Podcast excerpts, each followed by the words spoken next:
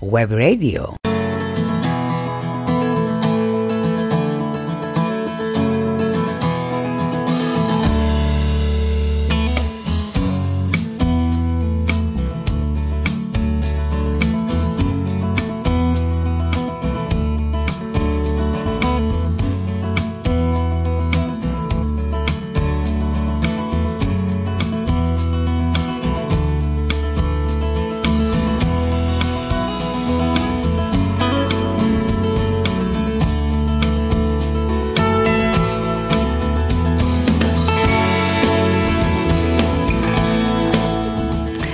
Με ένα γλυκό αφρικάνικο σκοπό. Με το μυαλό μας στον κορονοϊό και το αυτή στο κιόσκι, εδώ δηλαδή, θα ταξιδέψουμε και απόψε στην κάτω από τη Μεσόγειο μεριά, στο Κάιρο, τη μάνα του κόσμου, Ουμ Αντ Ντουνιά, την πόλη του ενός και μόνου από τα επτά θαύματα του κόσμου που υπάρχει ακόμα και παρέα με γλυκά αφρικάνικα τραγούδια της Φεϊρούζ, της Δαλιδά και του Ασίντ Ταχά. Μαζί μας απόψε ο κύριος Νίκος Καλόγερος, συγγραφέας του βιβλίου «Κάιρο», που κυκλοφορεί από τις εκδόσεις Κέντρος και που τέσσερα αντίτυπα δωροθετούμε για τους ακροατές μας. Πολύ καλησπέρα σας. Είστε συντονισμένοι στο Σπίρτο Web Radio, ακούτε την εκπομπή κάτω από το κιόσκι, στο μικρόφωνο είναι Ανατσούμα.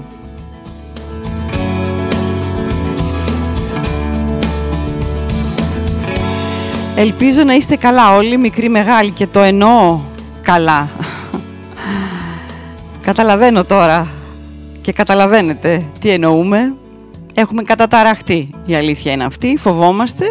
Εγώ θέλω να είμαι ειλικρινής, πράγματι φοβάμαι. Κάνω ό,τι πρέπει, ό,τι δηλαδή τουλάχιστον λένε οι οδηγίες ε, των Υπουργείων και των ε, Γενικών Γραμματέων και τέλος πάντων και των Περιφερειαρχών γιατί και αυτοί έχουν κάνει, κάνουν κάτι καινούριε τέλος πάντων κινήσεις ε, προς αυτή την κατεύθυνση. Ε, τα ακολουθώ αυτά όλα, αλλά φοβάμαι. Η αλήθεια είναι αυτή.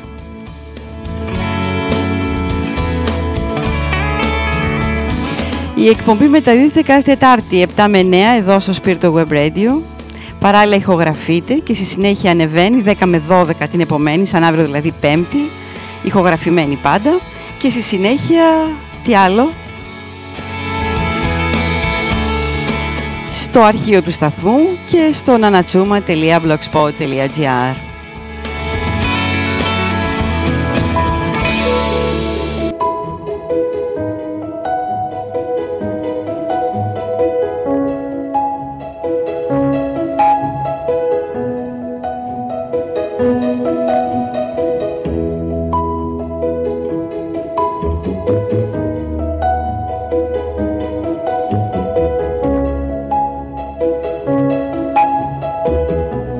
Μας ακούτε εφόσον θέλετε και από το facebook. Το mail της εκπομπής μας είναι kioskiradio.gmail.com όπου εκεί μπορείτε να αφήνετε την πρόθεσή σας να πάρετε μέρος στην κλήρωση για το πολύ καλό βιβλίο και ξεχωριστό βιβλίο που σας δίνουμε σήμερα. Όχι πολύ καλό, αλλά και ξεχωριστό. Δεν έχει καμία σχέση με, τα, με όσα έχουμε δώσει μέχρι τώρα. Που είναι βέβαια το βιβλίο με τίτλο «Κάιρο» Ε, η μητέρα του κόσμου, μια ιστορία έρωτα και εξέγερσης του κυρίου Νικόλα Καλόγερου από τις εκδόσεις του Κέντρου. Έχουμε τέσσερα αντίτυπα για εσάς στο kioskiradio.gmail.com που είπαμε και εδώ στα σχόλια και τις παραθέσεις του σταθμού μας.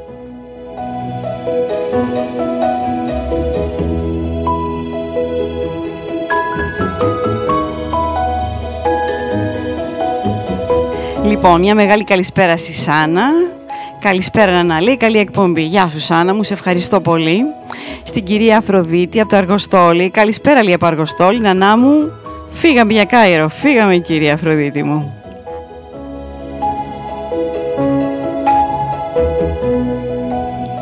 Η Σάνα μας έβαλε την... Ε, ε, το, αν θέλετε το... πώς να το πω αυτό το, το μένουμε σπίτι δηλαδή, του Υπουργείου, της, του Υπουργού Υγείας δηλαδή, του Υπουργείου Υγείας, ε, το μένουμε σπίτι, ε, ναι, μένουμε σπίτι, μένουμε σπίτι, έτσι. Δεν μένουμε στην πλατεία, δεν μένουμε στην παραλία, δεν μένουμε στο βουνό, δεν μένουμε στη θάλασσα, μένουμε σπίτι, στο σπίτι μας. Οι λογικοί άνθρωποι, λέει η κυρία Αφροδίτη, φοβούνται να μου. Ε, μη το λέτε, ξέρω και λογικούς οι οποίοι είναι λιγάκι πιο χαλαροί. Νομίζω ότι εξαρτάται από την ιδιοσυγκρασία κάθε ανθρώπου περισσότερο, κυρία Αφροδίτη, και όχι τόσο από τη λογική.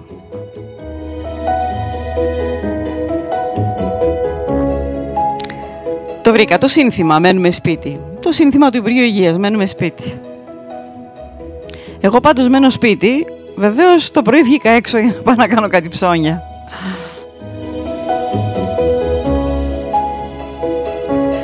Λοιπόν, στο ημερολόγιό μου, το σκέτο είπαμε δεν είναι αγαπημένο πια.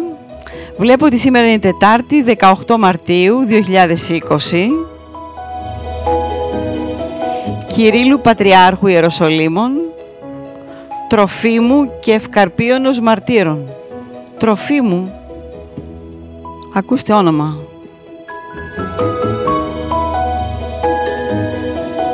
Σκεφτείτε αυτός ο τρόφιμος, με το όνομα τρόφιμος, να είναι τρόφιμος, ξέρω εγώ, ενός ιδρύματος, λέμε τώρα.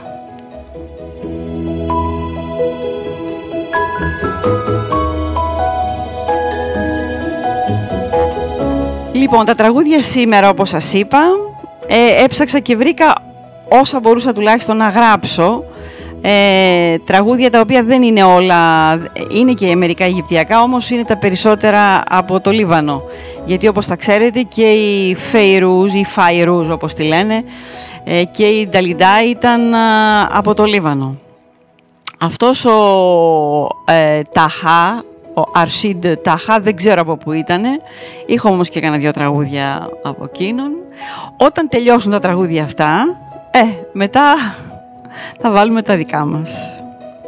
Ο 111, ο 1111 λέει μη φοβάστε τον ιό, λίγο τσίπουρο, πολύ σκόρδο, λεμόνι, πορτοκάλι, λίγη κάναβη και ο λίγο σεξ αν υπάρχει δυνατότητα. Τι να σου πω, ό,τι νομίζει ο καθένας.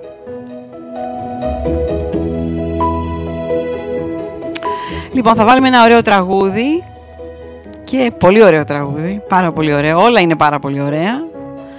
Ε, και μετά εδώ είμαστε να σας πω ότι η συνέντευξη του κυρίου Καλόγυρου, του κυρίου Νικόλα Καλόγυρου είναι ηχογραφημένη ε, και είναι αρκετά μεγάλη, λέει πάρα πολύ ωραία πράγματα. Είναι ένα, ένας ε, έτσι, νέος, πολύ νέος κύριος, ιδιαίτερα έτσι, ε, κοσμογυρισμένος θα λέγαμε. Έχει ζήσει παντού, στη Γαλλία, στη Βρετανία, στην Αίγυπτο. Μιλάει πολύ ωραία. Θα τον έχουμε σε λίγο. Θα, θα έχουμε μάλλον τη συνέντευξή του σε λίγο. Λοιπόν, ένα πολύ ωραίο τραγούδι και εδώ είμαστε.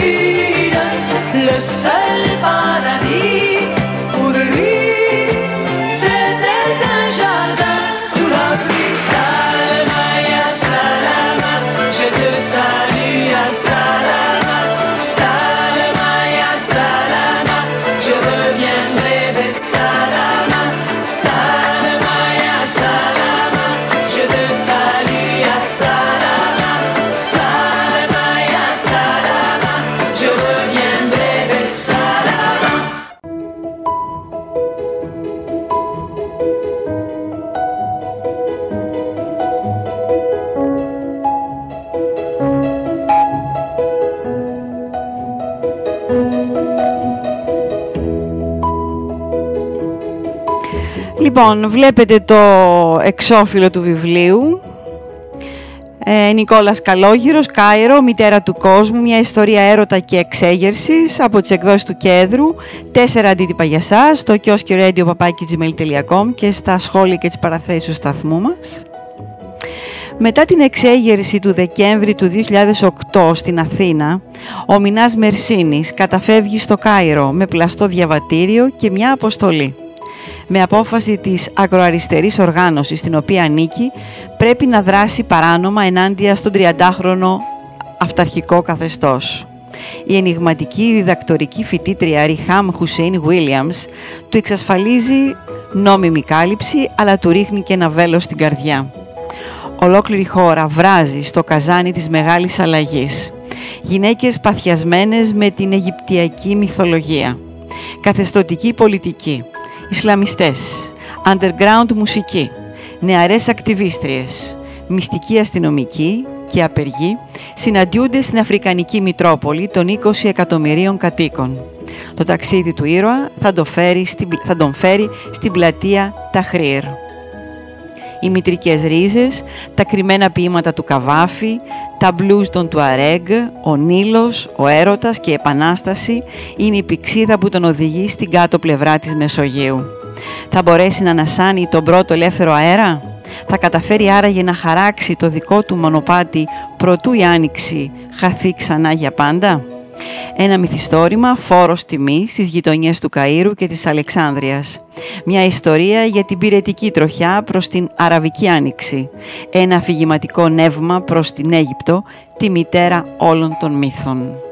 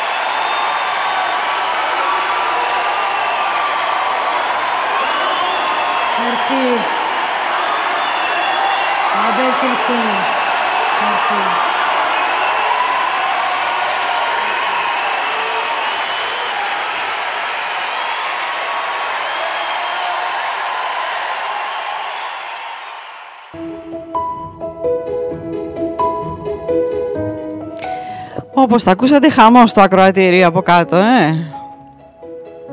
Και να σας πω ότι τα τραγούδια όλα αυτά που θα σας βάλω σήμερα, αυτά που δηλαδή που έγραψα, είναι λίγο μεγάλα. Άλλα είναι 5,5 όπως ήταν αυτό, ε, 4, 5, λεπτά ήταν αυτό, άλλα είναι 5,5, άλλα είναι 6 λεπτά. Δεν πειράζει, ε.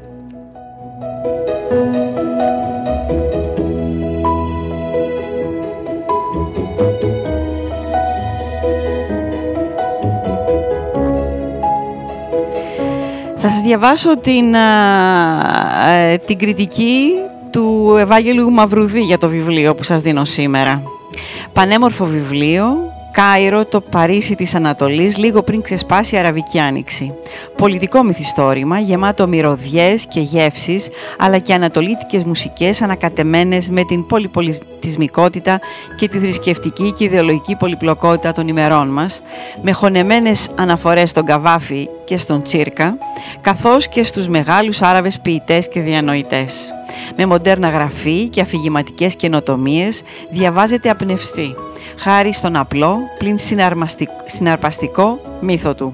Ένας νεαρός Έλληνας, διανοούμενος, ταξιδεύει ως μυστικός σύνδεσμος της ακροαριστερής του οργάνωσης με τους αντικαθεστωτικούς και τους Ισλαμιστές της Αιγύπτου που επιδιώκουν την ανατροπή του Μουμπάρακ. Η γνωριμία του με Τεριχάμ Καλονί με αφροαμερικανικές και του αρέγ ρίζες θα τον απογειώσει, προσφέροντας στον αναγνώστη δυνατές σελίδες σύγχρονης ερωτικής λογοτεχνίας. Ο Νικόλας Καλόγυρος μας μεταφέρει πιστικά στις γειτονιές του Καΐρου για να μας οδηγήσει στην πλατεία Ταχρήρ και στις αιτίες της εξέγερσης.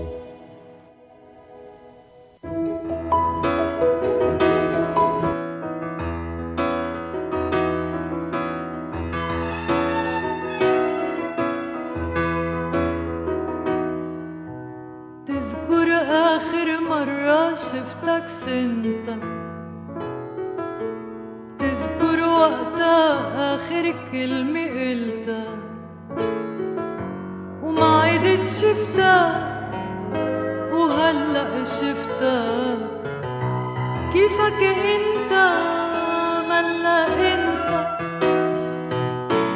تذكر آخر سهرة سهرتها عنا. تذكر كان في واحد مضايق منا. هيدي أمي بتعتل همي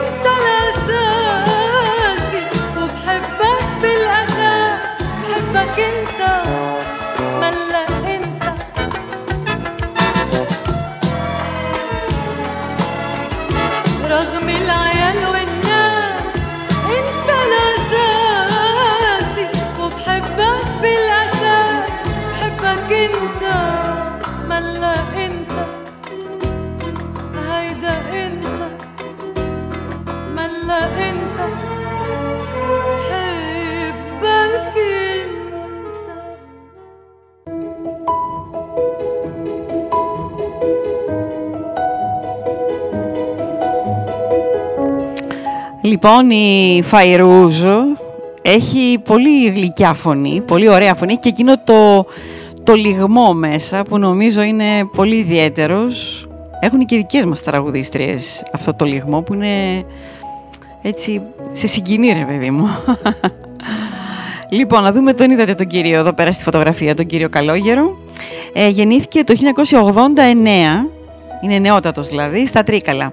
Έχει σπουδάσει αγγλική γλώσσα και φιλολογία, μετάφραση και διαπολιτισμική επικοινωνία, ευρωπαϊκή λογοτεχνία και πολιτισμό στη Θεσσαλονίκη και στο Λονδίνο. Έχει ζήσει στη Γαλλία, στη Βρετανία και στην Αίγυπτο. Είναι καθηγητής Αγγλικών και μεταφραστής.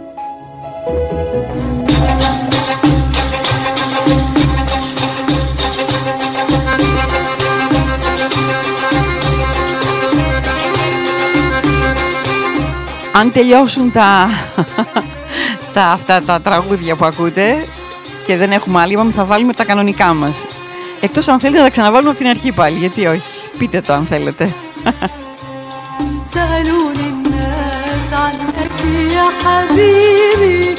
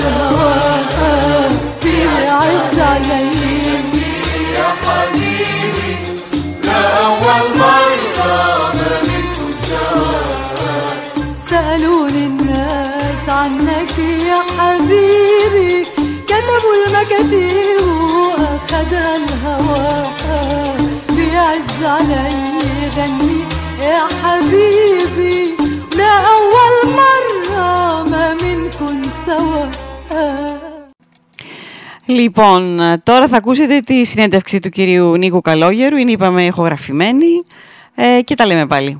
Ε, ο 1111 λέει κυρία να μήπως σας παστήκατε το Κοράνι. ε, αυτό μου έμενε. να είμαι... ε, να έχω και πρόβλημα δηλαδή. Είστε συντονισμένοι στο Σπίρτο Web Radio. Ακούτε την εκπομπή κάτω από το κιόσκι. Στο μικρόφωνο είναι Ανάτσουμα και στο τηλέφωνο έχω τον κύριο Νικόλα Καλόγυρο, το συγγραφέα του βιβλίου που σας δίνουμε σήμερα με τίτλο Κάιρο και που κυκλοφορεί από τις εκδόσεις του Κέντρου. Καλησπέρα κύριε Καλόγυρε. Καλησπέρα σας κυρία Τσούμα. Θα ήθελα να σας ευχαριστήσω πάρα πολύ για την πρόσκληση. Ε, παρακαλούμε ίσα ίσα εμείς ευχαριστούμε που τη δεχτήκατε. Είστε καλά καταρχήν; Είμαι καλά, προσπαθώ να επιβιώσω ε, μέσα σε αυτό το ε, κλίμα των αλόκοτων ημερών που ζούμε όλοι. Το τρελοκομείο, έτσι που δεν ξέρουμε τι να κάνουμε. Κανονικά, ναι. ναι.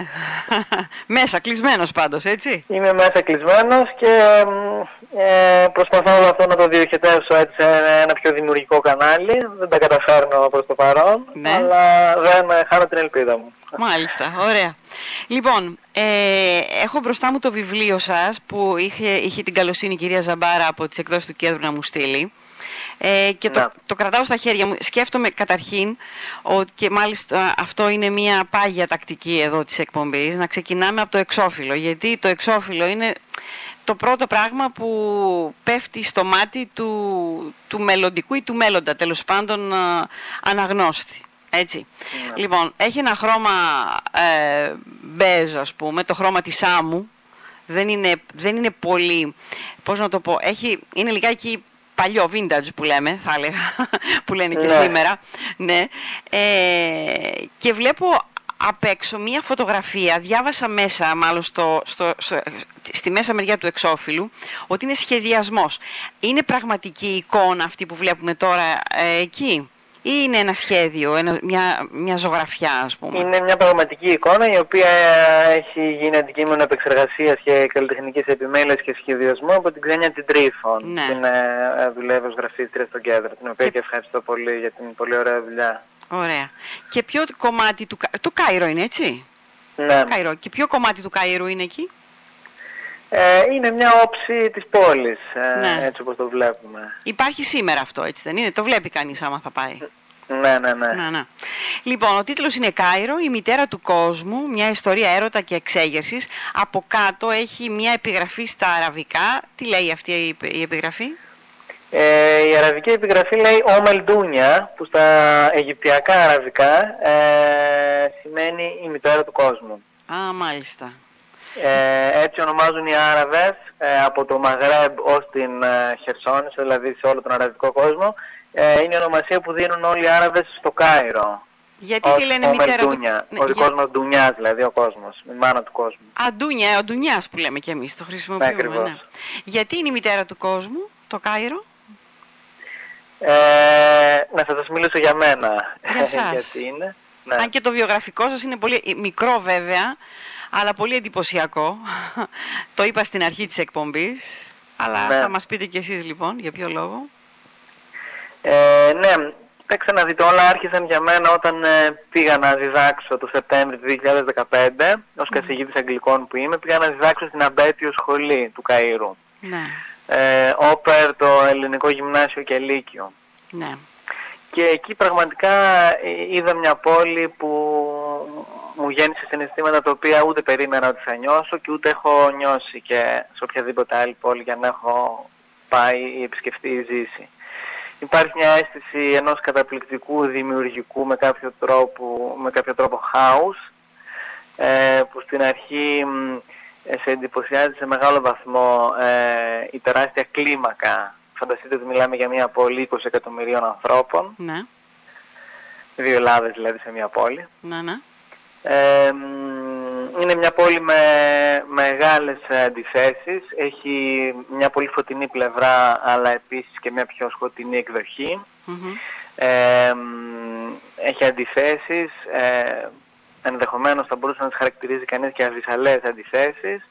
Έχει μ, ως βασικό στοιχείο ε, αυτός που ζει περπατώντας την πόλη νιώθει ότι από κάτω από τα πόδια του υπάρχει και σχηματίζεται ένας μακραίωνος ε, περίπατος ας πούμε μέσα στην ιστορία και μέσα στα χρόνια. Ναι, Μ, και είναι και μια σύγχρονη Μητρόπολη της ε, Βόρειας Αφρικής που είναι με κάποιο τρόπο σταυροδρόμι ανάμεσα στη Μέση Ανατολή και στην Αφρική. μάλιστα. Ε, Εκεί πόσο καιρό μείνατε στε- στο Κάιρο; Εκεί έκατσα για ένα χρόνο που εργάστηκα και μετά λίγους μήνες ακόμα που Ναι. Αφού σταμάτησε δηλαδή το σχολείο όπου περιηγήθηκα. Μάλιστα. Ήμουν αρκετά τυχερός ε, ώστε να, μ, να περπατήσω σχεδόν όλη την πόλη. Ναι. Ε, μ, και έτσι αποφάσισα να γράψω ένα μυθιστόρημα που θα έχει ως βασική αναφορά του την πόλη εν πρώτης και σε ένα δεύτερο άξονα ε, θα αποτελούσε και μια δικιά μου εσκεμμένη διακειμενική αναφορά ε, στα έργα του στρατή του Τσίρκα ο οποίος ηρίστην παρόδο αποφύτησε από την Αμπέτιο Μμμ. όπου δίδαξα ε, και κυρίως τη χαμένη άνοιξη, δηλαδή η Αθήνα της χαμένης άνοιξης του Τσίρκα είναι για μένα το Κάιρο του βιβλίου αυτού. Μάλιστα. Είναι με κάποιο τρόπο η ανεστραμμένη εκδοχή της.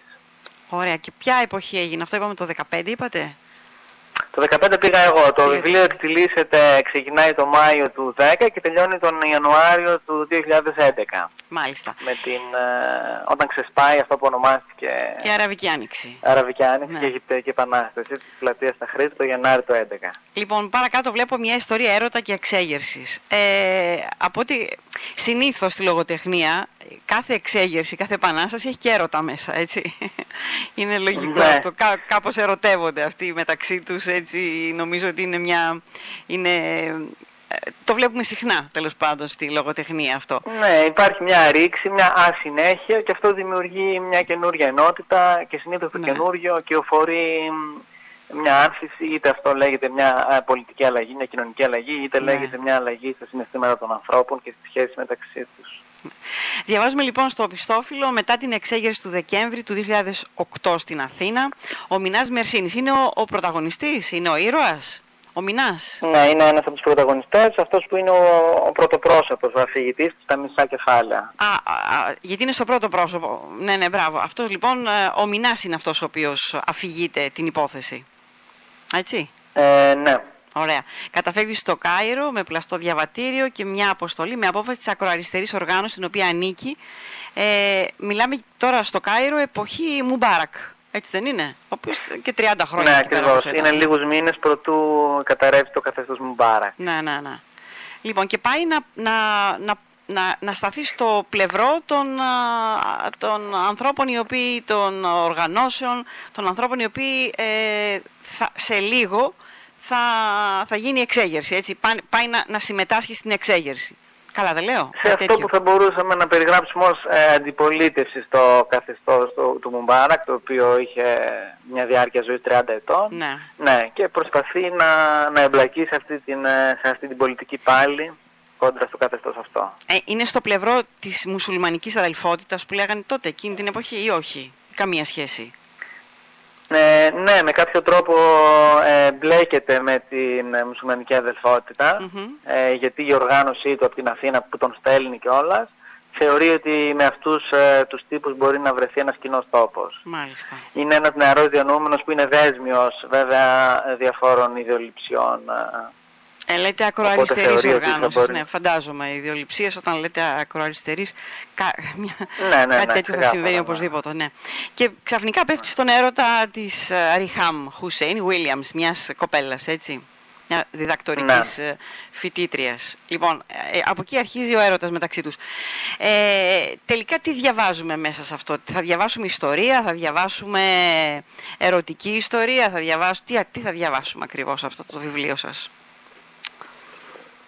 Ε, θα μου άρεσε να λέω ότι μ, έγραψα ένα πολιτισμικό μυθιστόρημα υπό την έννοια του ότι θα βρούμε εκεί μεγάλες φέτες από την κοινωνική, πολιτισμική και σύγχρονη ε, ζωή της πόλης Μμμ. ε, μ, με, κάποια, με ένα μεγάλο κομμάτι της πλοκής ε, να περιστρέφεται γύρω από τον έρωτα ε, του βασικού πρωταγωνιστή και Ναι. της ε, Ριχάμ και μιας άλλης κοπέλας. Υπάρχει ένα ερωτικό τρίγωνο μετά που συμβαίνει. Ναι, ναι. Και είναι ε, ουσιαστικά ε, ο, αυτό το οποίο θα διαβάσει τώρα ο αναγνώστης είναι και τα δύο. Και μια ερωτική ιστορία αλλά και ιστορία. Γιατί ξέρετε αυτό το κομμάτι τώρα κάτω και η αλήθεια είναι ότι εμείς οι Ευρωπαίοι, τέλος πάντων πλειολόγος Ευρωπαίοι, εμείς είμαστε, λέμε τώρα, στην Ευρώπη είμαστε, Ναι. ε, δεν έχουμε και πολλά στοιχεία από την, α, α, από, τη- α, από την πλευρά, από την κάτω πλευρά, την κάτω μεριά της γης που λένε, δηλαδή την, α, την Αφρική, Αίγυπτο. Είναι σπάνια πέφτουμε το βλέμμα κάτω από τη Μεσόγειο, ναι. Ναι, τα έχουμε λιγάκι, πιο πολύ ασχολιόμαστε με τα δικά μας εδώ πέρα επάνω, τα οποία είναι και πολύ βέβαια σοβαρά. Αλλά α, τε- Ναι. ε, ειλικρινά σας μιλάω ε, πρώτη φορά από τόσα χρόνια που παρουσιάζουμε βιβλία. Ε, έτσι, ε, ε, Αίγυπτο δηλαδή δεν, δεν είχε τύχει ποτέ να, να, να παρουσιάζουμε και νομίζω ότι είναι ένα ξεχωριστό βιβλίο, τουλάχιστον σε ό,τι αφορά την εκπομπή τη δικιά μου. Ε, διαβάζω μέσα ότι Ναι. Ε, το, η χώρα βράζει στο καζάνι της Μεγάλης Αλλαγής γυναίκες παθιασμένες με την Αιγυπτιακή μυθολογία. Για εξηγήστε το με αυτό, γιατί είμαστε όλοι...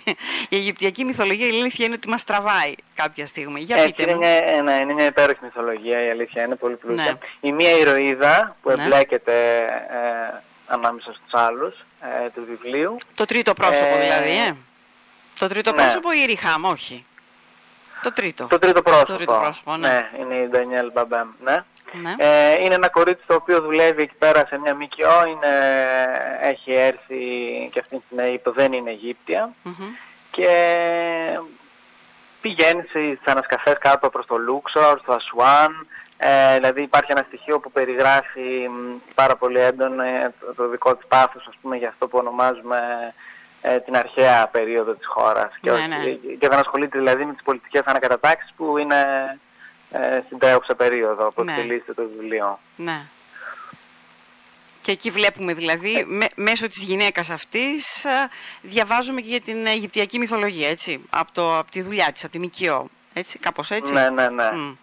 Υπάρχει, ναι, υπάρχει ένα κομμάτι ε, που αναφέρεται στην Άνω Αίγυπτο, που είναι στην ουσία η κάτω Αίγυπτο. Ναι, ναι. Η κάτω Αίγυπτος, ε, δηλαδή το Ασουάν, το Λούξορ, ε, εκείνο το κομμάτι, το Καρνάκι, η κοιλάδα των βασιλέων.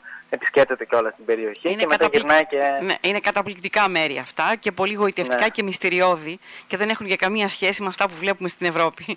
Είναι τελείως άλλα. Δηλαδή, όποιος έχει κάνει το ταξίδι, εγώ το έχω κάνει, Ναι, με, ναι. με, με, με- μέσα στον Νείλο, με, με, με πλοίο. Έτσι, πώς Ναι. λέγονται αυτά, δεν θυμάμαι τώρα, ήταν είναι αρκετά τα χρόνια. Ε, Οι πήγ- φελούκες, ναι. Μπράβο, ναι, οι φελούκες. Λοιπόν, πήγαμε σε όλα αυτά τα μέρη και είναι πραγματικά είναι έτσι μαγευτικά και, μυ- και έτσι ε, μυστηριώδη λίγο, έτσι αισθάνεσαι λιγάκι περίεργα καθώς τα βλέπεις. Ναι, συμφωνώ, συμφωνώ μαζί σας. Ναι, είναι ναι. φοβερά μέρη. Φοβερά Και μέρη. ήθελα να κάνω και ήθελα να έχω και μια αντίστοιξη και με, τα, με το υπόλοιπο κομμάτι του βιβλίου που μιλάει για, τα, για, για την σύγχρονη περίοδο. Ναι, Ε, καθότι, για να το συνδέσω λίγο και με αυτό που μου είπατε πριν, ε, η Αραβική Άνοιξη, ενώ δεν την έχουμε πολύ καταλάβει, ας πούμε, τι έχει ε, όντως εκτεληχθεί κάτω και τι έχει γίνει, Μμμ. αλλά εν τούτη θεωρώ ότι είναι ένα πάρα πολύ σπουδαίο γεγονός ε, της προηγούμενης δεκαετίας που την σημάδεψε και μ, μια υπόθεση η οποία ενώ ξεκίνησε τόσο ελπιδοφόρα όπου είχε ε, νέους ανθρώπους να βγαίνουν ε, ειρηνικά και να απαιτούν ε, μια διεύρυνση των δημοκρατικών τους δικαιωμάτων ναι, ε, μ, εν τέλει όχι μόνο ε, κατακρεουργήθηκε, άλλαξε προσανατολισμό και ε, διελύθη στα εξώνια συνετέθη, αλλά γύρισε σε, Γύρισε στο στα χειρότερο ίδια. Ισλαμικό χειμώνα, ας Ναι, πούμε, γύρισε και στα- με εξαιτίας της ζούμε προσφυγές, εκτοπίσεις, εμφυλίους ναι, ναι, ναι. πολέμους. Γύρισες στα ίδια. Δηλαδή, Έφυγε ο Μουμπάρακ, ξέρω εγώ, και... Και ακόμα χειρότερα, Και ακόμα ναι. χειρότερα Και η είναι Αίγυπτος είναι μια μέση, πε- μια μέση περίπτωση. Ναι. Το πρόβλημα είναι το τι συνέβη στη Συρία ή στη Λιβύη. Ναι, Εκεί ναι, το ναι. βράμα ξέφυγε τελείως. Ναι, ναι, ναι. Μάλιστα, να ρωτήσω και κάτι άλλο τώρα. Ε, ο Νείλος, τι ρόλο παίζει για την Αίγυπτο, ο Θεός Νείλος, να το πω κάπως έτσι. Ναι, κοιτάξτε, η Αιγυπτιακή κοινωνία έχει περιγραφεί στη βιβλιογραφία ως μια υδραυλική κοινωνία. Υδραυλική Υπό- κοινωνία, ναι. Για πείτε. Ναι, υπό την έννοια του ότι υπάρχει ως κεντρικό σημείο αναφοράς του άξονα της ε, ζωής της ο Νείλος, Ναι. που είναι το κέντρο, Μμμ.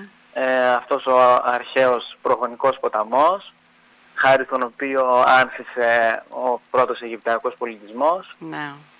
και που σε μεγάλο βαθμό και ακόμα ε, παίζει ένα κεντρικό ρόλο. Μάλιστα. Ε, αυτό δεν θα μπορούσε παρά να, μη- παρά να περάσει και στο δικό μου το μυθιστόρημα ε, με την έννοια του ότι οι στιγμές ε, που πραγματικά ο ήρωας έρχεται έτσι σε μια επαφή με αυτό που θα λέγαμε τρίσβαθα της συνείδησής του Μμμ.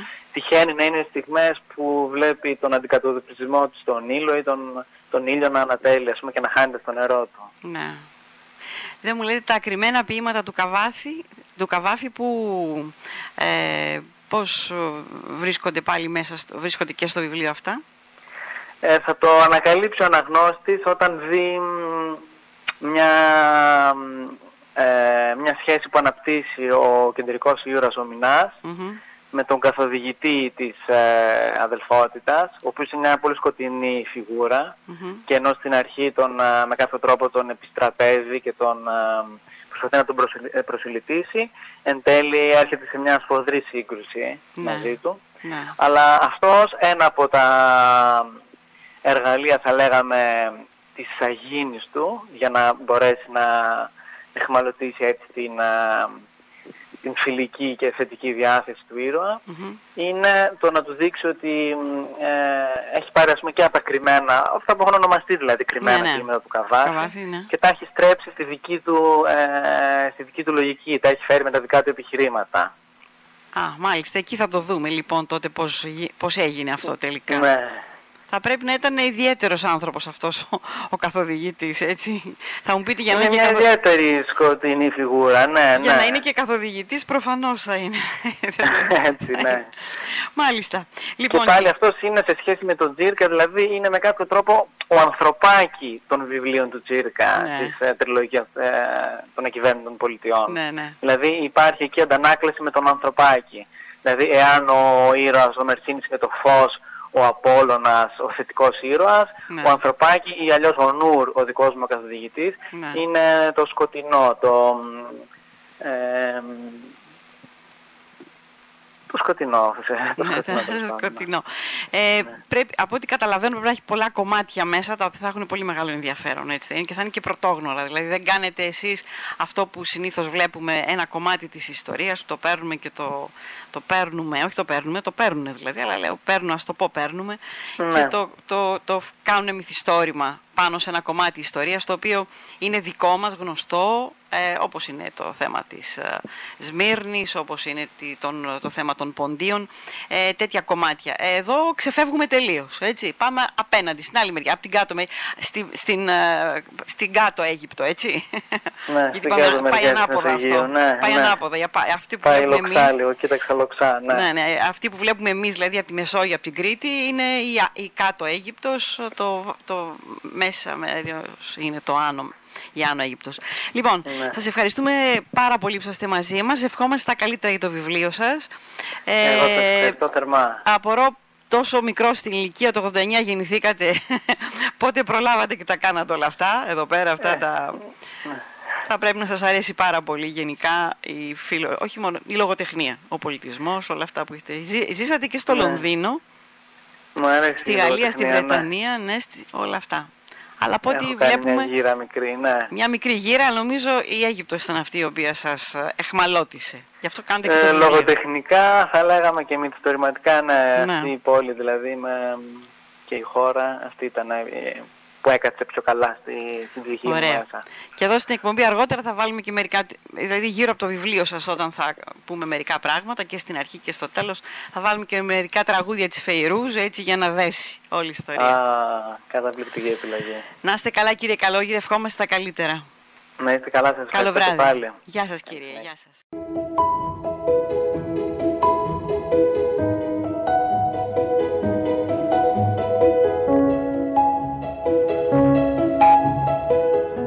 Λοιπόν, ήταν μαζί μας ε, ο κύριος Νίκος Καλόγερος, συγγραφέας του βιβλίου «Κάιρο», που κυκλοφορεί από τις εκδόσεις ε, του Κέδρου.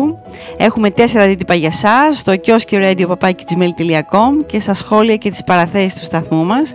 Να καλησπερίσω λοιπόν έναν έναν χωριστά. Σας έγραψα καλησπέρα, αλλά καλά είναι να ακούσουν και οι ακροατές οι οποίοι δεν είναι συνδεδεμένοι και απλά ακούνε. Ε, καλησπέριζω τη Βίκη Ντεζίδου, καλησπέρα λέει και από μένα, καλώς τη Βίκη.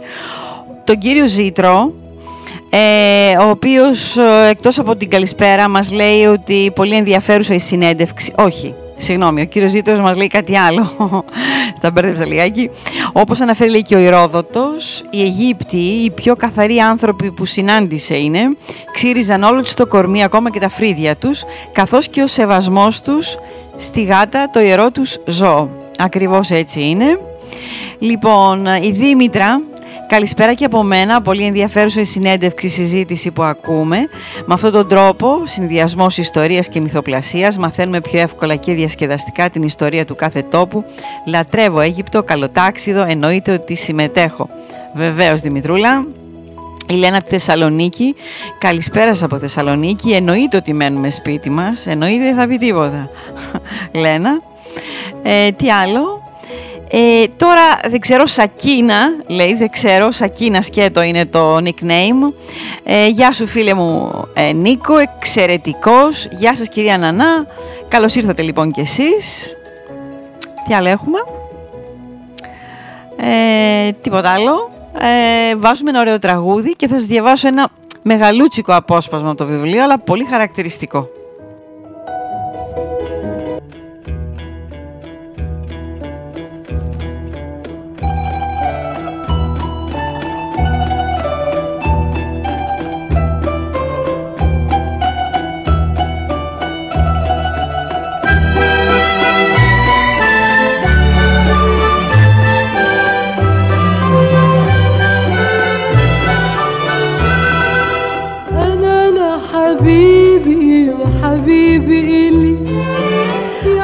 λέει η Σακίνα, η Σακίνα μάλλον, σας ευχαριστώ που με ταξιδέψατε ξανά στην άλλη μου πατρίδα την Αίγυπτο.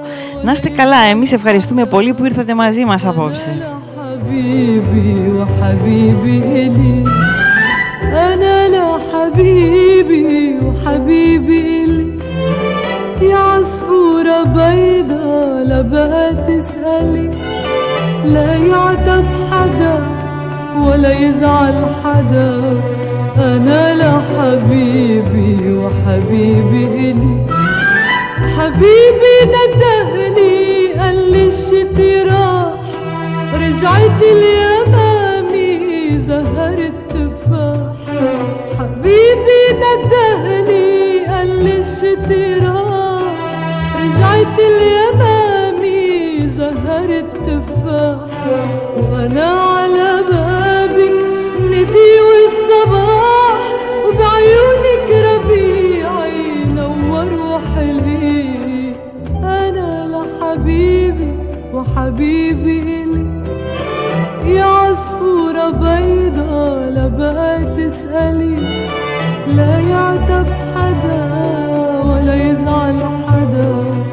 أنا لحبيبي وحبيبي إلي.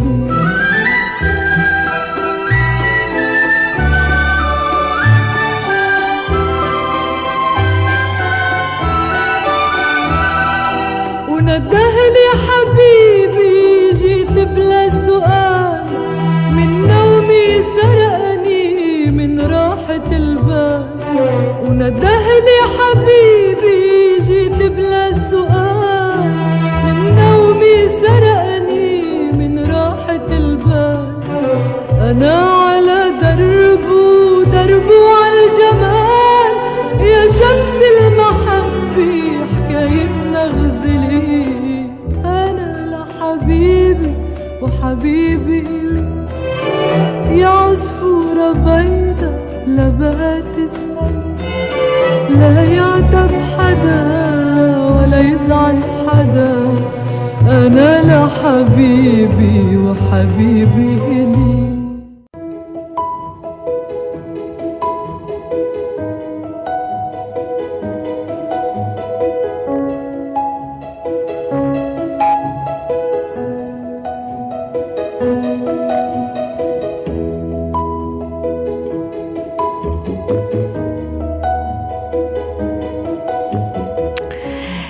Οι ακτίνες του ήλιου έκαναν να γυαλίζουν οι επιφάνειες των επίπλων. Από το δρόμο έφταναν που και που φωνές των περαστικών. Οι τεκτονικές πλάκες σκέψης που καραδοκούσαν εδώ και καιρό μέσα στο κεφάλι της Ριχάμ έμπαιναν τώρα σε κίνηση. Έπρεπε να πάρει πρωτοβουλίες, να κινήσει διαδικασίες, να κάνει επαφές. Δεν θα καθόταν απομονωμένη στο μικρό κόσμο της θλίψης της να βράζει. Δεν θα περίμενε με σταυρωμένα χέρια σαν το σκυλί του Παυλόφ περιμένοντας τα, ψίχολα, τα ψίχουλα του Νούρ. Ο κόσμος έπρεπε πλέον να βγει στο προσκήνιο. Είναι η ιδανική στιγμή να ραγίσει το 30χρονο πογκρόμ της έκτακτης νομοθεσίας που επιτρέπει στην αστυνομία να σχημονεί πάνω στον κόσμο. Είναι η στιγμή η Χούντα να πάρει μια απάντηση. Πρέπει να συσπηρωθούν όλες οι δυνάμεις, σκέφτηκε. Άναψε ένα τσιγάρο, το άφησε στο τασάκι και κάθισε στο καρεκλάκι μπροστά στον καθρέφτη, πάνω από το τραπέζι με τα καλλιντικά. Πουδραρίστηκε με ένα πινέλο φυσικής τρίχας πρώτα στο αριστερό ζυγωματικό της, κάτω από το μάτι και έπειτα επανέλαβε στο δεξί, κάνοντας τις ίδιες κινήσεις. Μετά έβαλε πούδρα και στο πηγούνι της. Ξανά στο αριστερό ζυγωματικό της και δύο οριζόντιες πινελιές στο μέτωπο. Το άφησε και χάιδεψε με το ίδιο χέρι τα μαλλιά της. Έβαλε μια σγουρή τούφα που έπεφτε πάνω στο μέτωπο πίσω από το δεξί της αυτή. Πήρε το κραγιόν και το πέρασε επιδέξια πάνω στα σαρκώδη χείλη της. Με φορά προς τα αριστερά. Πρώτα το κάτω και μετά το πάνω χείλος, ανοίγοντας το στόμα και τεντώνοντας το πρόσωπο για να απλωθεί ομοιόμορφα.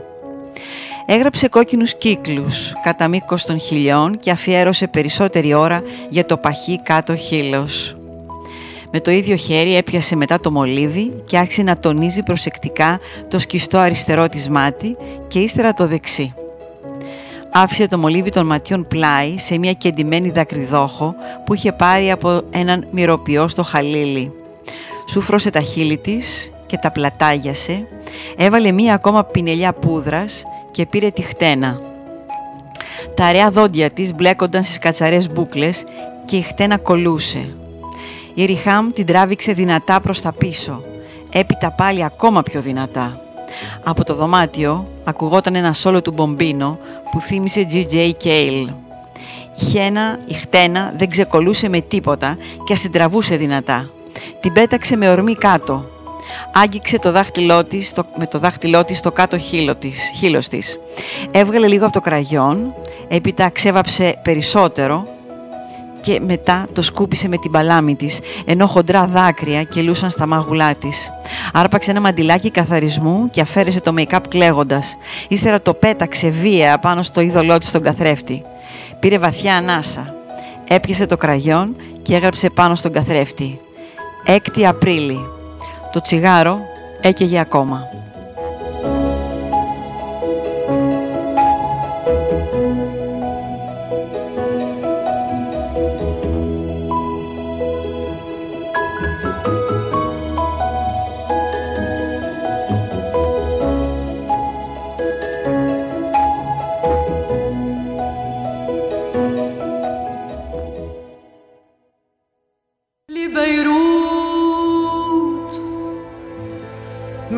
قلبي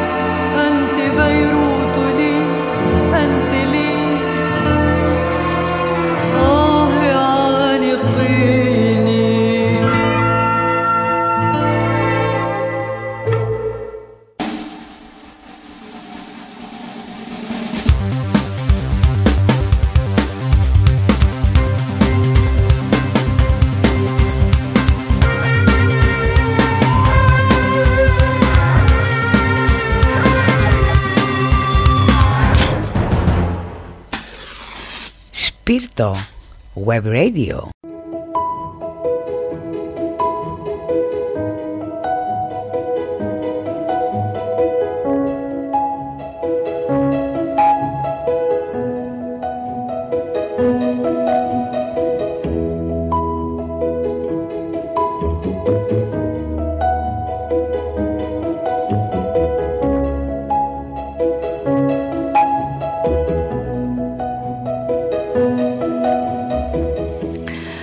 Οχτώ και 3 είναι η ώρα, είστε συντονισμένοι στο Spirito Web Radio.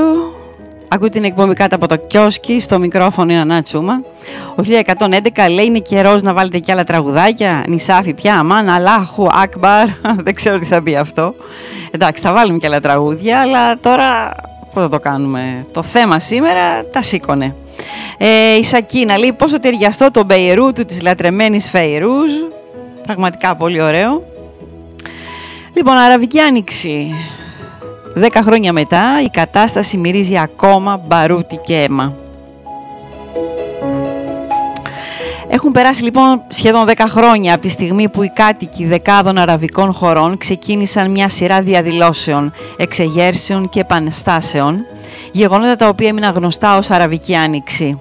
Η αρχή έγινε 18 Δεκεμβρίου του 2010 από την Τινησία, όταν ογκώδεις αντικυβερνητικές διαδηλώσεις με αιτήματα για περισσότερη δημοκρατία και διευρυμένες κοινωνικές ελευθερίες άνοιξαν το δρόμο για την ανατροπή του καθεστώτος του Μπενάλι. Αμέσως η φλόγα της εξέγερσης μεταφέρθηκε σχεδόν σε όλα τα κράτη του αραβικού κόσμου, με τους κατοίκους των κρατών να ξεσηκώνονται, ο καθένας για ξεχωριστούς λόγους και αφορμές, εναντίον της καθεστικίας τάξης.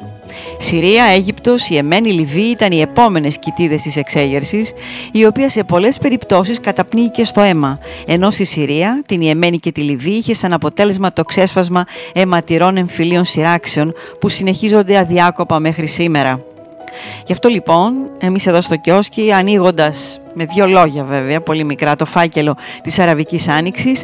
Θα καταγράψουμε τα γεγονότα που οδήγησαν στις εξεγέρσεις, κυρίως στην Αίγυπτο, αλλά και όσα μεσολάβησαν μέχρι σήμερα και συνετέλεσαν στη δημιουργία ενός ακόμα αδιεξόδου, το οποίο έχει κοστίσει χιλιάδες ανθρώπινες ζωές, αλλά και μια χαρακτηριστική κοινωνική και πολιτική αστάθεια, η οποία ίσως και να αποτελέσει νέα αφορμή για νέο κύκλο ταραχών και αποσταθεροποίησης στα ήδη ρημα- ρημαγμένα κράτη της περιοχής.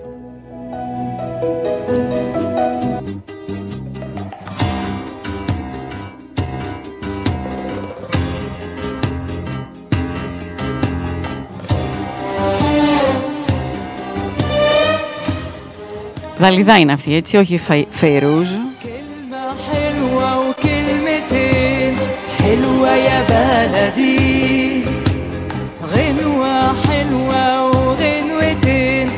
حلوة يا بلدي أملي دايما كان يا بلدي إني أرجع لك. يا بلدي وأفضل دايما جنبك على طول. واو ذكريات كل اللي فات. فاكرة يا بلدي. قلبي مليان بحكايات فاكرة يا بلدي أول حب كان في بلدي مش ممكن أنساه. يا بلدي فين أيام زمان؟ قبل الوداع.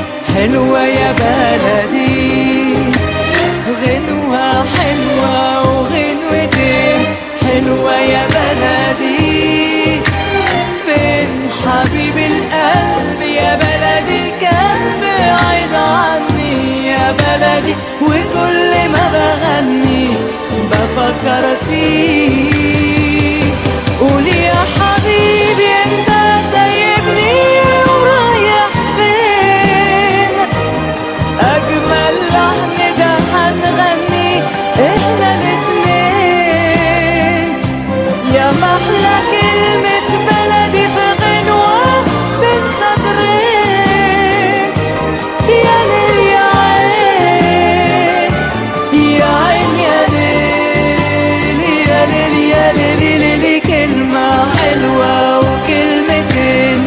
حلوة يا بلدي غير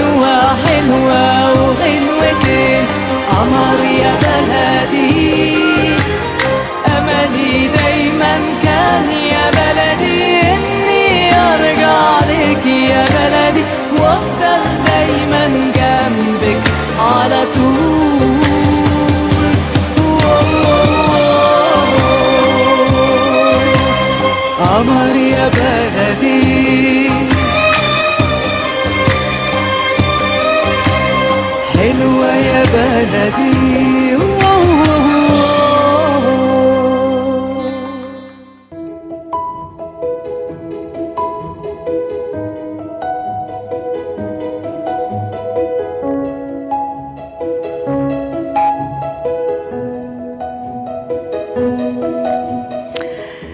Αίγυπτος λοιπόν ήταν το πρώτο κράτος μετά την Τινησία που είδε ταραχές και διαδηλώσεις να ξεσπούν ως αλληλεγγύη στους εξεγερμένους της γειτονικής χώρας. Κύριο αίτημα των διαδηλώσεων που ξέσπασαν στις 25 Ιανουαρίου σε δεκάδες πόλεις της χώρας ήταν η παρέτηση του επί 30 συναπτά χρόνια Προέδρου της χώρας, Χόσνη Μουμπάρακ, τον βλέπετε εδώ στη φωτογραφία. Μάλιστα. Ενώ τα, στα αιτήματα των διαδηλωτών συμπεριλαμβάνονταν ριζικές αλλαγές και μεταρρυθμίσεις κατά της φτώχειας, της διαφθοράς, της ακρίβειας, ειδικά στα τρόφιμα, της ανεργίας και της αστυνομικής βίας. Το καθεστώς Μουμπάρακ αντιμετώπισε τους εξεγερμένους Αιγύπτιους με χαρακτηριστική αγριότητα, με τις δυνάμεις καταστολής να θεωρούνται υπεύθυνες για εκατοντάδες θανάτους διαδηλωτών σε πολλές πόλεις της χώρας. 28 Ιανουαρίου ο Μουμπάρακ δίνει εντολή στις δυνάμεις του στρατού να βγουν στο δρόμο και να καταστήλουν την εξέγερση, ανακοινώντας ταυτόχρονα την κήρυξη της χώρας σε καθεστώς εκτάκτου ανάγκης. Την 1η Φεβρουαρίου του 2011, ο Μουμπάρακ ανακοίνωσε ότι δεν θα έθετε ξανά υποψηφιότητα στις προεδρικές εκλογές. Οι διαδηλωτές απέρριψαν την πρότασή του για να παραμείνει ο ίδιος στην εξουσία μέχρι τις επόμενες εκλογές και απείλησαν με την εκδίωξή του. Την ίδια μέρα έγινε πορεία περισσότερων από ενός εκατομμυρίου διαδηλωτών στην κεντρική πλατεία Ταχρήρ στο Κάιρο. 2 Φεβρουαρίου, ο παδί του Μουμπάρακ, μεταξύ των οποίων σύμφωνα με αυτόπτες μάρτυρες ήταν και άνδρες των δυνάμεων ασφαλείας με πολιτικά, καθώς και απλοί πολίτες που απειλήθηκαν ή δωροδοκήθηκαν για να πάρουν μέρος στη συγκέντρωση των οπαδών του Αιγυπτίου Προέδρου, επιτέθηκαν με σπαθιά, μαχαίρια και μπαστούνια κατά των διαδηλωτών που βρίσκονταν στην πλατεία Ταχρήρ, με αποτέλεσμα να σκοτωθούν πέντε άνθρωποι και να τραυματιστούν εκατοντάδες άλλοι. Μεταξύ των τραυματιών υπήρξαν και νέοι δημοσιο... ξένοι δημοσιογράφοι. Οι διαδηλωτές έδωσαν στο Μουμπάρακ τελευταία διορία για να αποχωρήσει από την εξουσία 4 Φεβρουαρίου, στην οποία δόθηκε η ονομασία Παρασκευή της Αναχώρησης. Οπότε έγινε μια μεγάλη διαδήλωση μπροστά από το Προεδρικό Μέγαρο.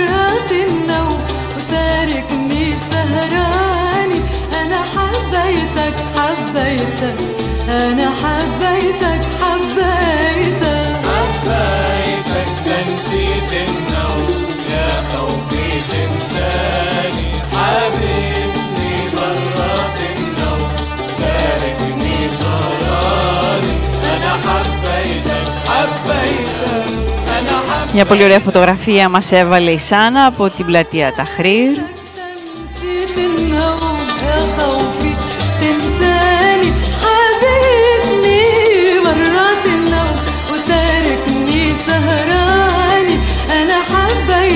حبيتك أنا حبيتك حبيتك.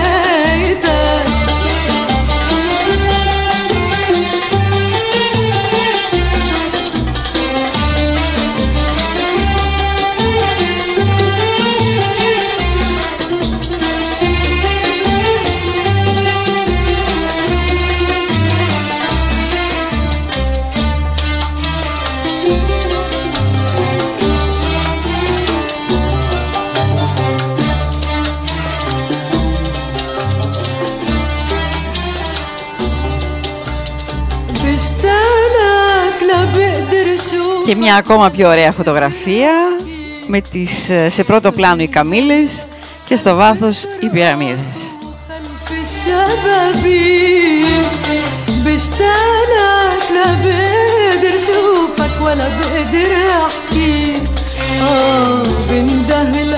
Εγώ τώρα σας έβαλα μία φωτογραφία από την πλατεία Ταχρή ε, τα παλιά χρόνια.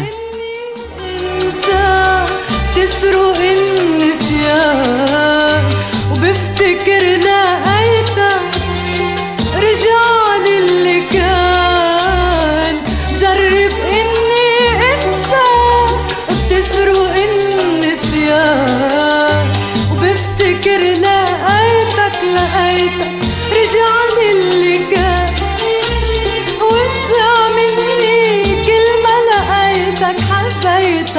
حبيتك أنا حبيتك حبيتك. حبيتك تنسيت النوم يا طويل السلام حبيبي.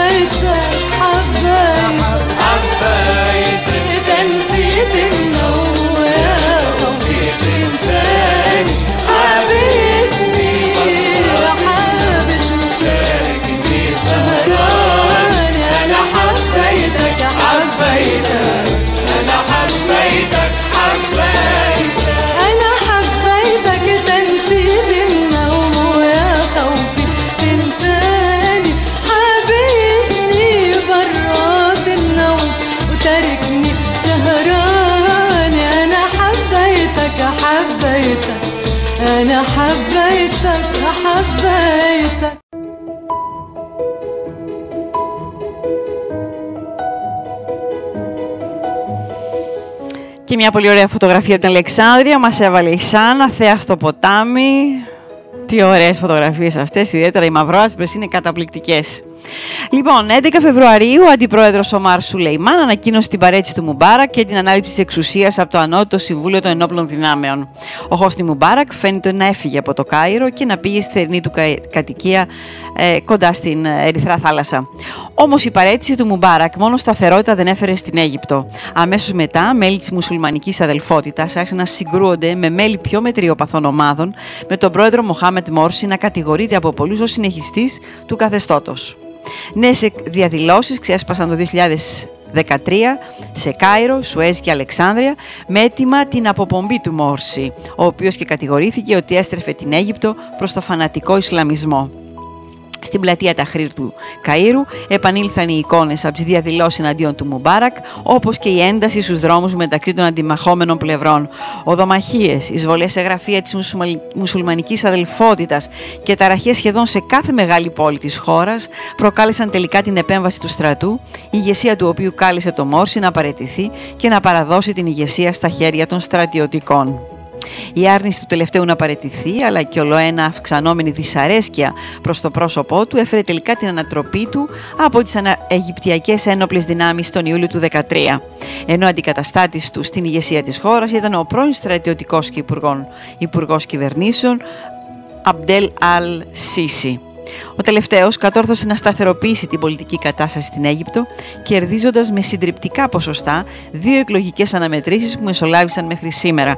Όμως η αστάθεια, κυρίως στα ανατολικά εδάφη της χώρας, έχει επανέλθει, καθώς το 2014 στην επαρχία Σινά τζιχας- τζιχαντιστικές ένοπλες ομάδες προσπάθησαν να θέσουν την περιοχή υπό τον έλεγχό τους. Αυτή η κατάσταση είχε ως αποτέλεσμα την κατάρρευση ενός των εκ των ισχυροτέρων πυλώνων της ε- Αιγυπτιακής οικονομίας, τον τουρισμό. Ενώ η κατάσταση παραμένει έκρηθμη στα σύνορα της Αιγύπτου με τη λωρίδα της Γάζας, καθώς τζιχαντιστές προσπαθούν να εκμεταλλευτούν την αστάθεια και την απουσία των αρχών για να εξυπηρετήσουν τα δικά τους συμφέροντα.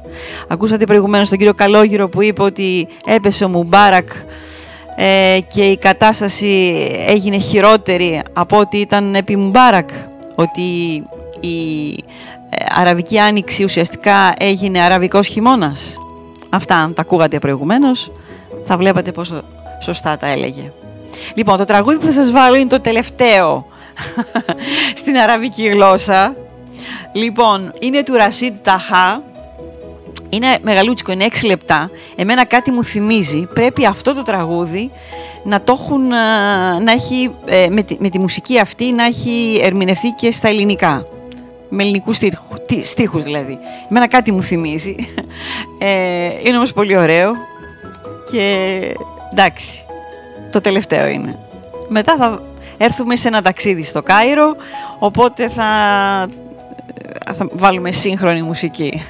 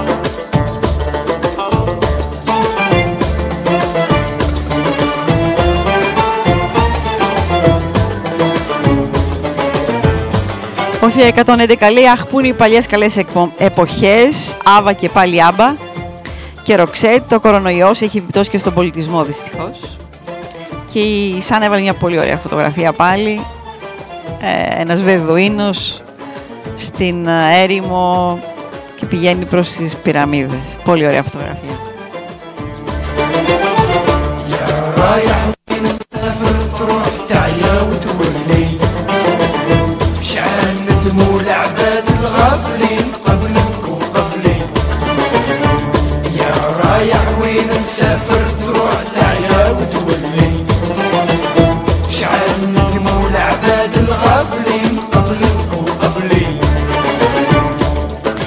Καλησπέριζω τη Μαρία Κόντου. Καλησπέρα και από μένα Νανά μου και σε όλη την παρέα. Πολύ ενδιαφέρον το βιβλίο. Θα ήθελα να μπω στην κλήρωση. Πολύ ωραία τα αραβικά τραγούδια. Ταξιδεύουν σε μέρη μακρινά και ονειρεμένα.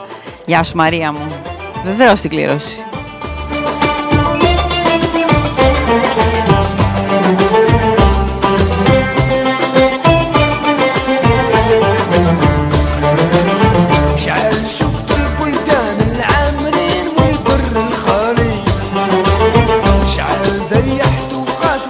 Η Σακίνα το βρήκε. Νταλάρας λέει και αν σε θέλω. Σε ελληνική διασκευή.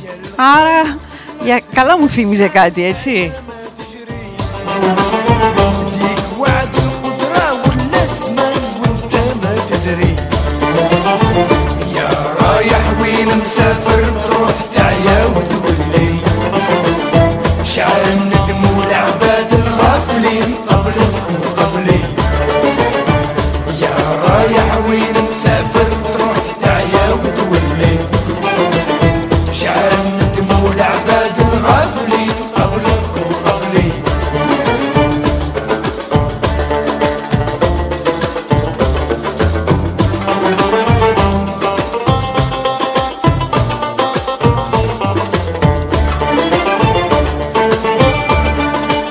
Λοιπόν, η Σακίνα θέλει να με συμμετέχει στην κλήρωση. Κάνε μου μια χάρη, Σακίνα. Στείλε ένα mail στο kioski radio gmail.com όπως το βλέπεις επάνω εκεί στην, ε, στις φωτογραφίες της αρχής kioski radio gmail.com ώστε σε περίπτωση που κερδίσεις να σου ζητήσουμε τα, τα στοιχεία σου για να μπορέσουν να σου το στείλουν το βιβλίο ή να πας να το πάρεις αναλόγως που θα είσαι. Αν είσαι Αθήνα δηλαδή να πας να το πάρεις, αν είσαι περιφέρεια να στο στείλουν. Έτσι, κιόσκι radio, παπάκι gmail.com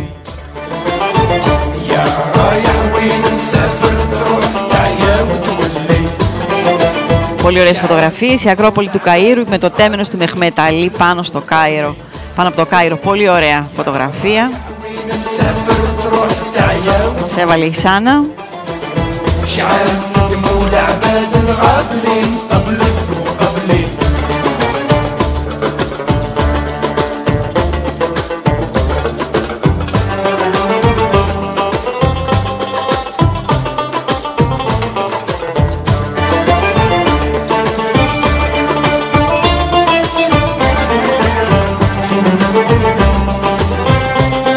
Καλησπέριζω και την Κική. Καλησπέρα να μου. Ακούω τα τόσο ενδιαφέροντα που μας λες, καθώς και τα αραβικά τραγούδια.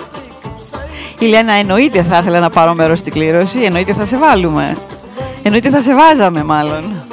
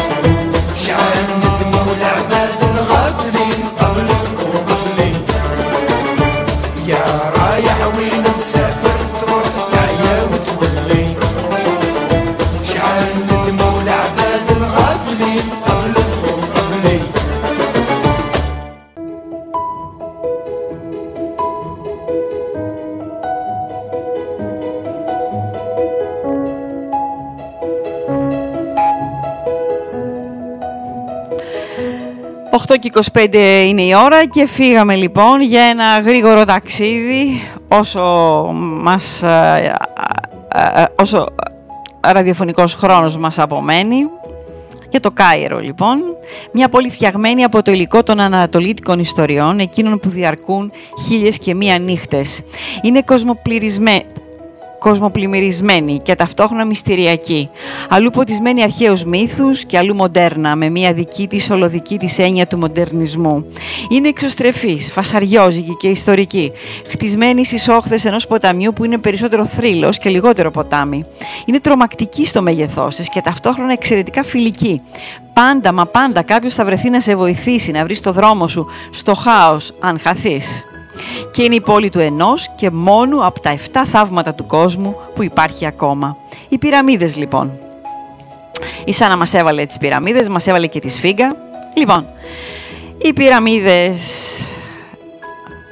Όσες φωτογραφίες και αν έχεις δει, όση ιστορία και αν ξέρεις, όσες θεωρίες συνωμοσίας και αν έχεις διαβάσει για εξωγήινους πολιτισμούς που δεν μπορεί παρά να τις έχτισαν, τίποτα δεν μπορεί να σε προετοιμάσει για την πρώτη φορά που θα δεις τις πυραμίδες από κοντά.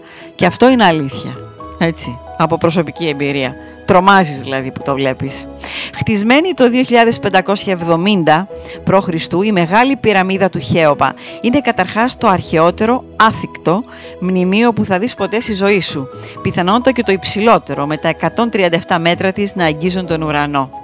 Η ιστορία λέει πως ο Χέοπας, που ήταν σοφός φαραώ, έδινε δουλειά στους χιλιάδες υπηκόους του για τέσσερις μήνες το χρόνο, όταν τα νερά του Νείλου φούσκωναν και τα χωράφια τους δεν μπορούσαν να καλλιεργηθούν.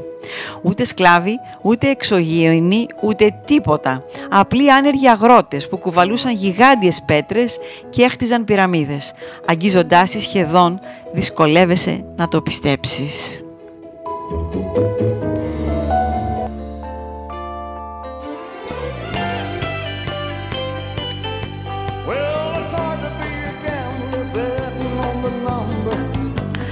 Η Κίλη έχω πάει εκδρομή Κάιρο πριν 6-7 χρόνια. Όλη η Αίγυπτος μια μυστηριακή και φασαριόζικη όπως λέει ο κύριος Καλόγυρος.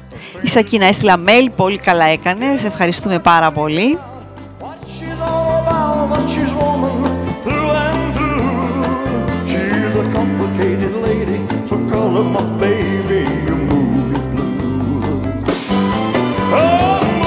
Έβαλα κι εγώ μια φωτογραφία με τις πυραμίδες. Η αλήθεια είναι ότι τα χάνεις. Πραγματικά, όταν είσαι από κάτω και τις βλέπεις, τρελαίνεσαι. Λες, τι είναι αυτό, πώς το φτιάξαν αυτό το πράγμα; Ούτε σήμερα δεν μπορεί να φτιαχτεί. Με, μόνο με εργάτες δηλαδή εννοούμε. Πολύ ωραία φωτογραφία της Σάνα. Η μεγάλη πυραμίδα από στερεοσκοπική φωτογραφία του 19ου αιώνα. Μπράβο Σάνα.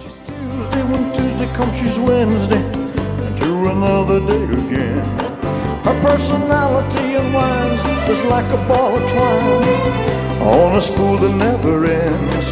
Just when I think I know her well, her emotions reveal she's not the person that I thought I knew. But she's a complicated lady, so I call her my baby,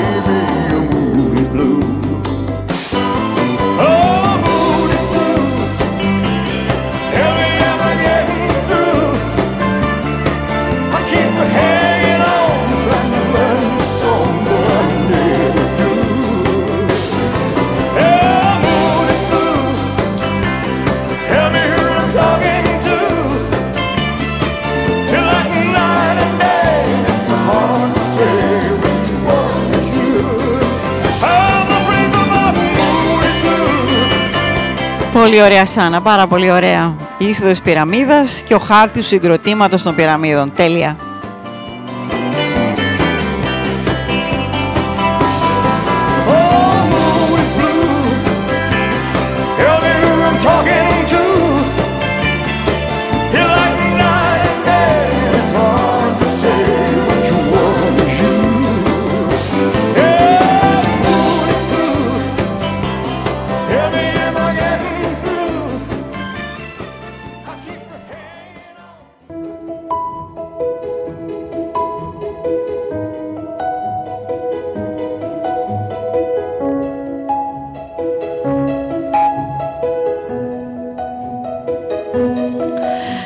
Βέβαια, η πυραμίδα δεν είναι μία του Χέοπα, είναι τρεις. Είναι και του γιου του Χεφρίν και του εγγονού Μικερίνου.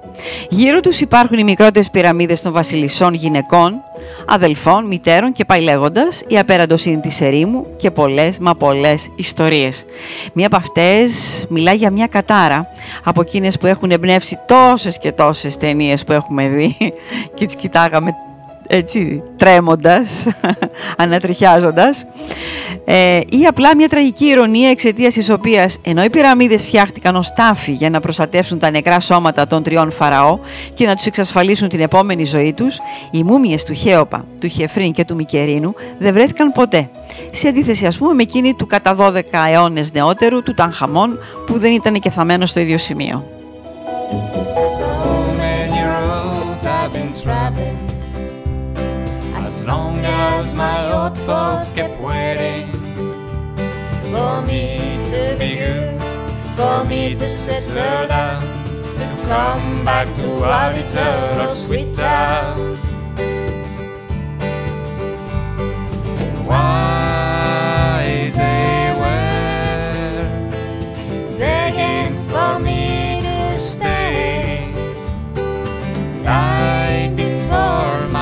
Πολύ ωραία και η αεροφωτογραφία, η αεροφωτογραφία που μας έβαλε από το αερόστατο του Σπελτερίνη του 1904 παρακαλώ που μας έβαλε η Σάνα.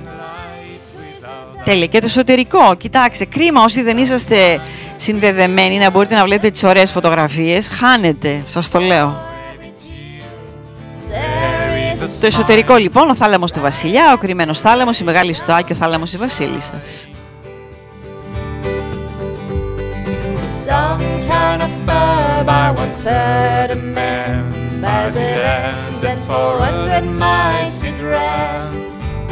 So we could find a meaning to his life By the end of the road he met his wife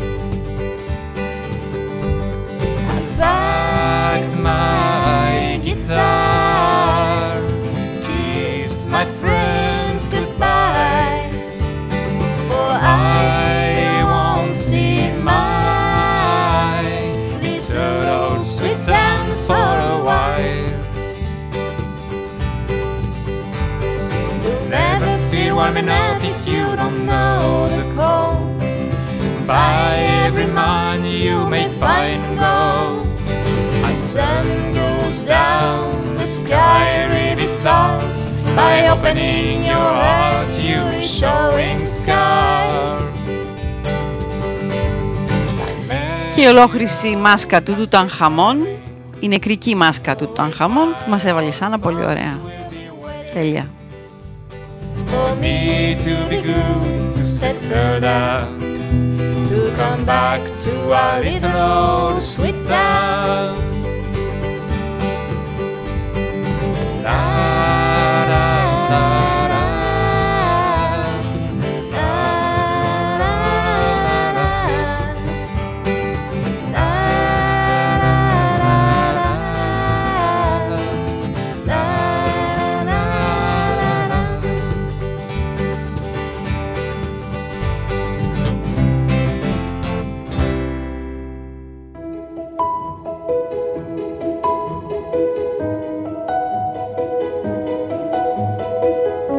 Λοιπόν, σας έβαλα και εγώ μια φωτογραφία από την Σφίγγα, έτσι.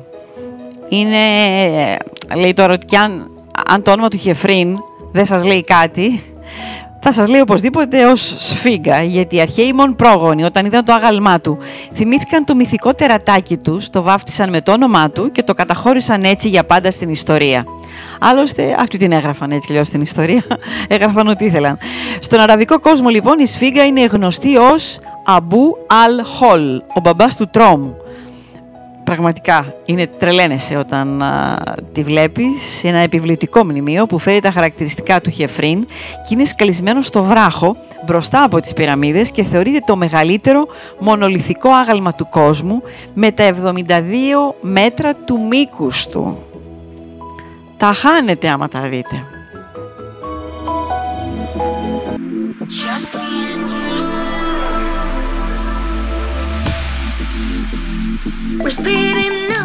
Η και εκεί λέει όταν είχαμε πάει δεν επιτρεπόταν να μπούμε μέσα στις πυραμίδες, μόνο απ' έξω. Εμείς μπήκαμε σε μερικές, μάλιστα σε μία, τώρα δεν θυμάμαι ποια ήταν αυτή. Ε, έπρεπε να κατέβεις, δεν ξέρω κι εγώ πόσα μέτρα βάθος κάτω, από μια πολύ στενή σκάλα, όπου μια σειρά ε, τουριστών κατεβαίναμε, φτάναμε μέχρι το βάθος κάτω, δεν ξέρω πόσο ήταν, πολύ βαθιά πάντα, και μια άλλη ανέβαινε. Ίσα που χώραγε δηλαδή η σκάλα αυτή, ένα να κατεβαίνει, ένας να κατεβαίνει και ένας να ανεβαίνει. Εγώ κατέβηκα καμιά δεκαριά μέτρα και γύρισα σφαίρα πίσω και βγήκα. Κάτι άλλοι από την παρέα μπήκαν και κατέβηκαν μέχρι κάτω. και όταν ανέβηκαν επάνω ήταν έτοιμοι να πάθουν συγκοπή, ε, έμφραγμα και τέτοια. Κατακόκκινοι. Λέω τι τα θέλατε.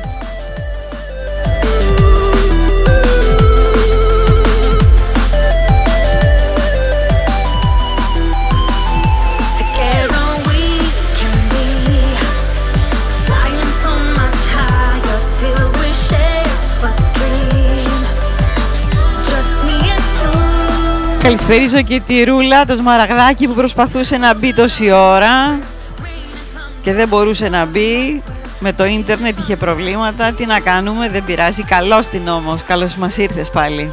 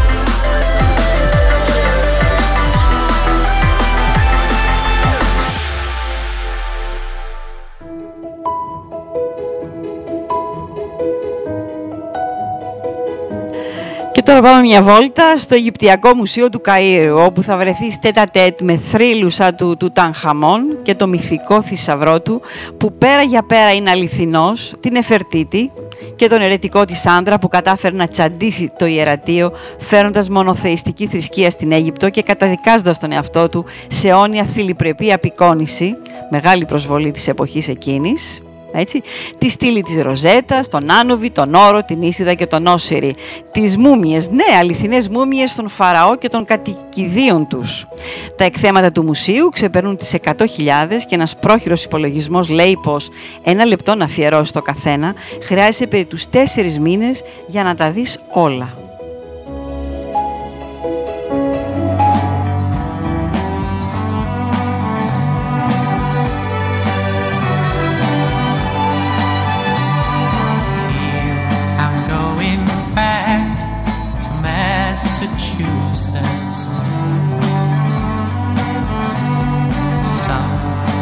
telling me I must go home.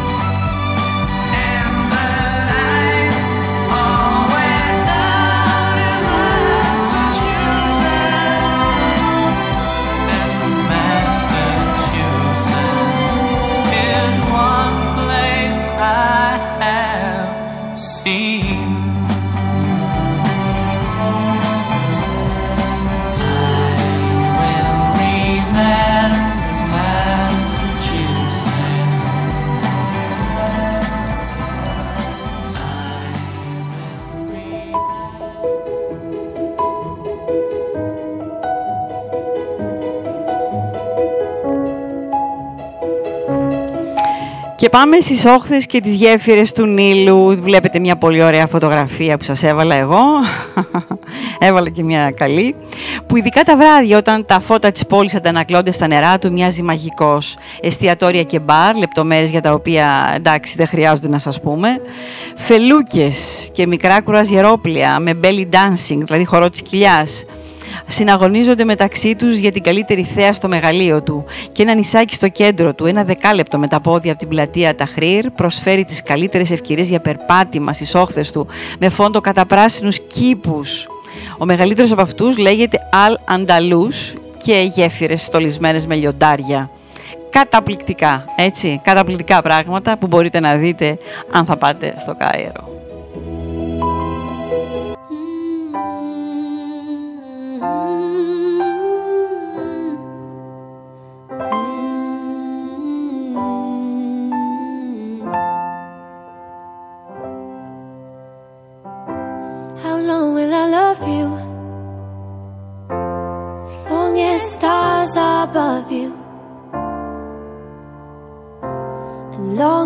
I can.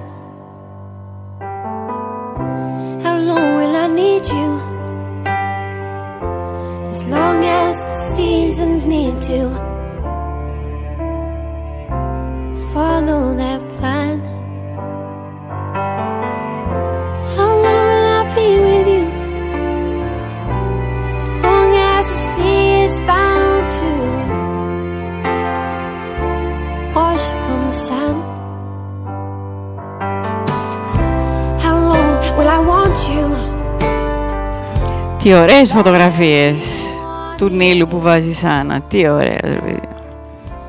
Longer by far. How long will I hold you?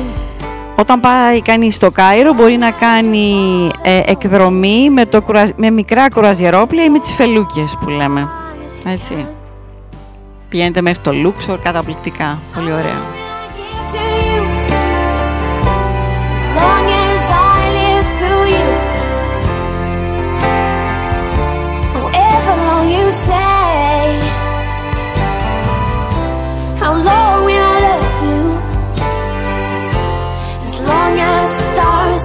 love you. And longer if I'm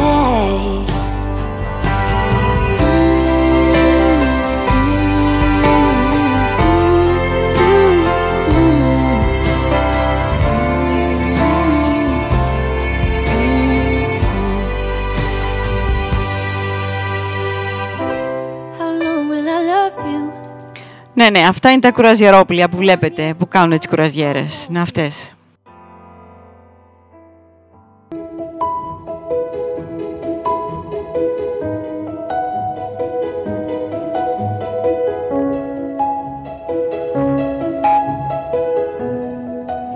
Και πάμε τώρα στην πλατεία Ταχρήρ. Μιλήσαμε προηγουμένως για αυτήν. Ε, πόσο ε, σ- ε, μ, συμβολικό σημείο είναι της, σύμβολο της, ε, του, της Αιγύπτου είναι η πλατεία αυτή όπου έγιναν οι, όλες οι συγκεντρώσεις ε, ε, για την ε, ανατροπή του Μουμπάρακ αλλά και όχι μόνο αυτό, γιατί όλες οι διαδηλώσεις για την μετήματα την δημοκρατία και την ε, διαφάνεια. Αυτή είναι μια πλατεία, είναι το σημείο 0 ας πούμε του Καΐρου. Εκεί που γράφτηκε η πρόσφατη και αιματηρή βέβαια ιστορία της Αραβικής Άνοιξης με τις διαδηλώσεις.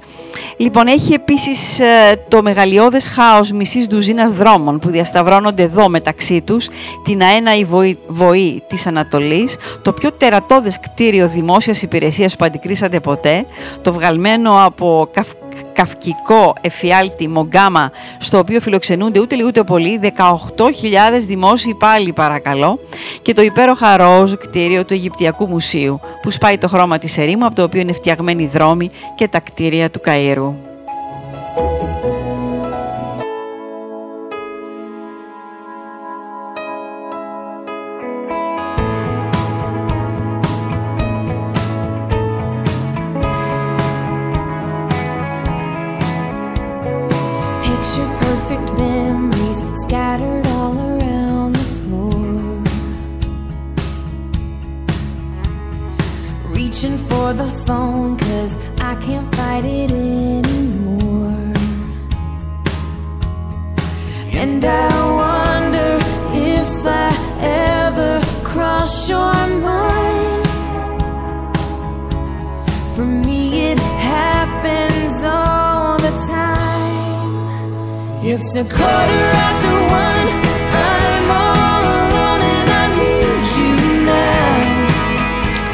Και μια πανοραμική όψη της πλατείας που μας έβαλε η Σάνα.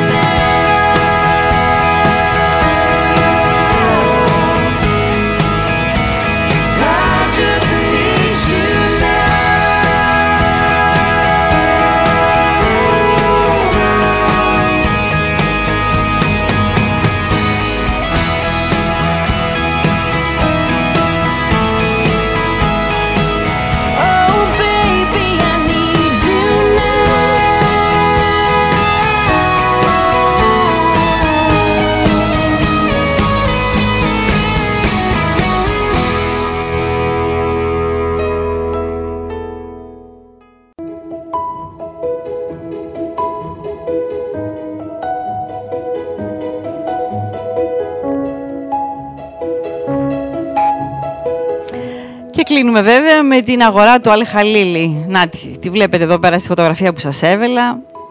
Ε, όπου μπορεί εκεί να πουληθεί οτιδήποτε περνάει ο νους ενός ανθρώπου.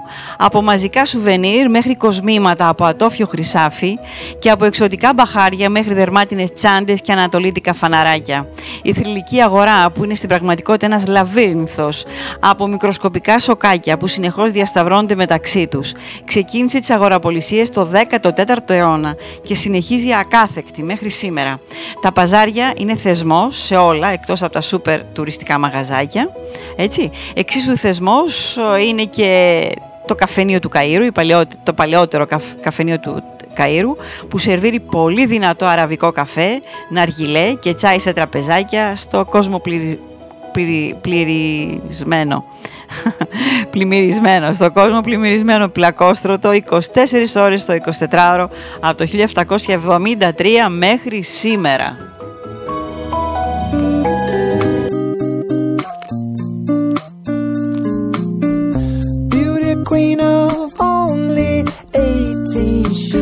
Εκεί στο, στο, στην αγορά του Αλχαλίλη ε, πήρα ένα καταπληκτικό ε, ε, λιχνάρι ένα, στο χρώμα το χρυσαφί από ένα παλιατζίδικο γιατί όπως είναι η, η αγορά του Αλχαλίλη ε, ενώ οι κυρίες ε, εκεί οι συνάδελφοι αγόραζαν χρυσαφικά δαχτυλίδια, βραχιόλια και το ένα και τ' άλλο ή διάφορα ξέρω εγώ έτσι ε,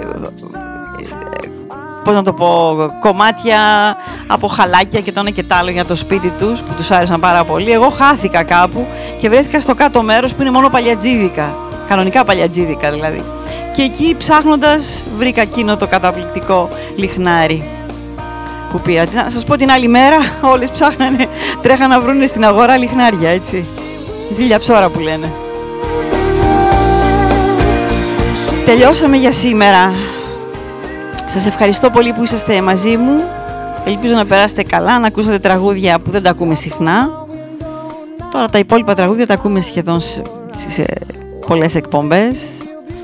Ε, αμέσως τώρα ο Λύκος, 9 με 11, με πολύ καλή μουσική.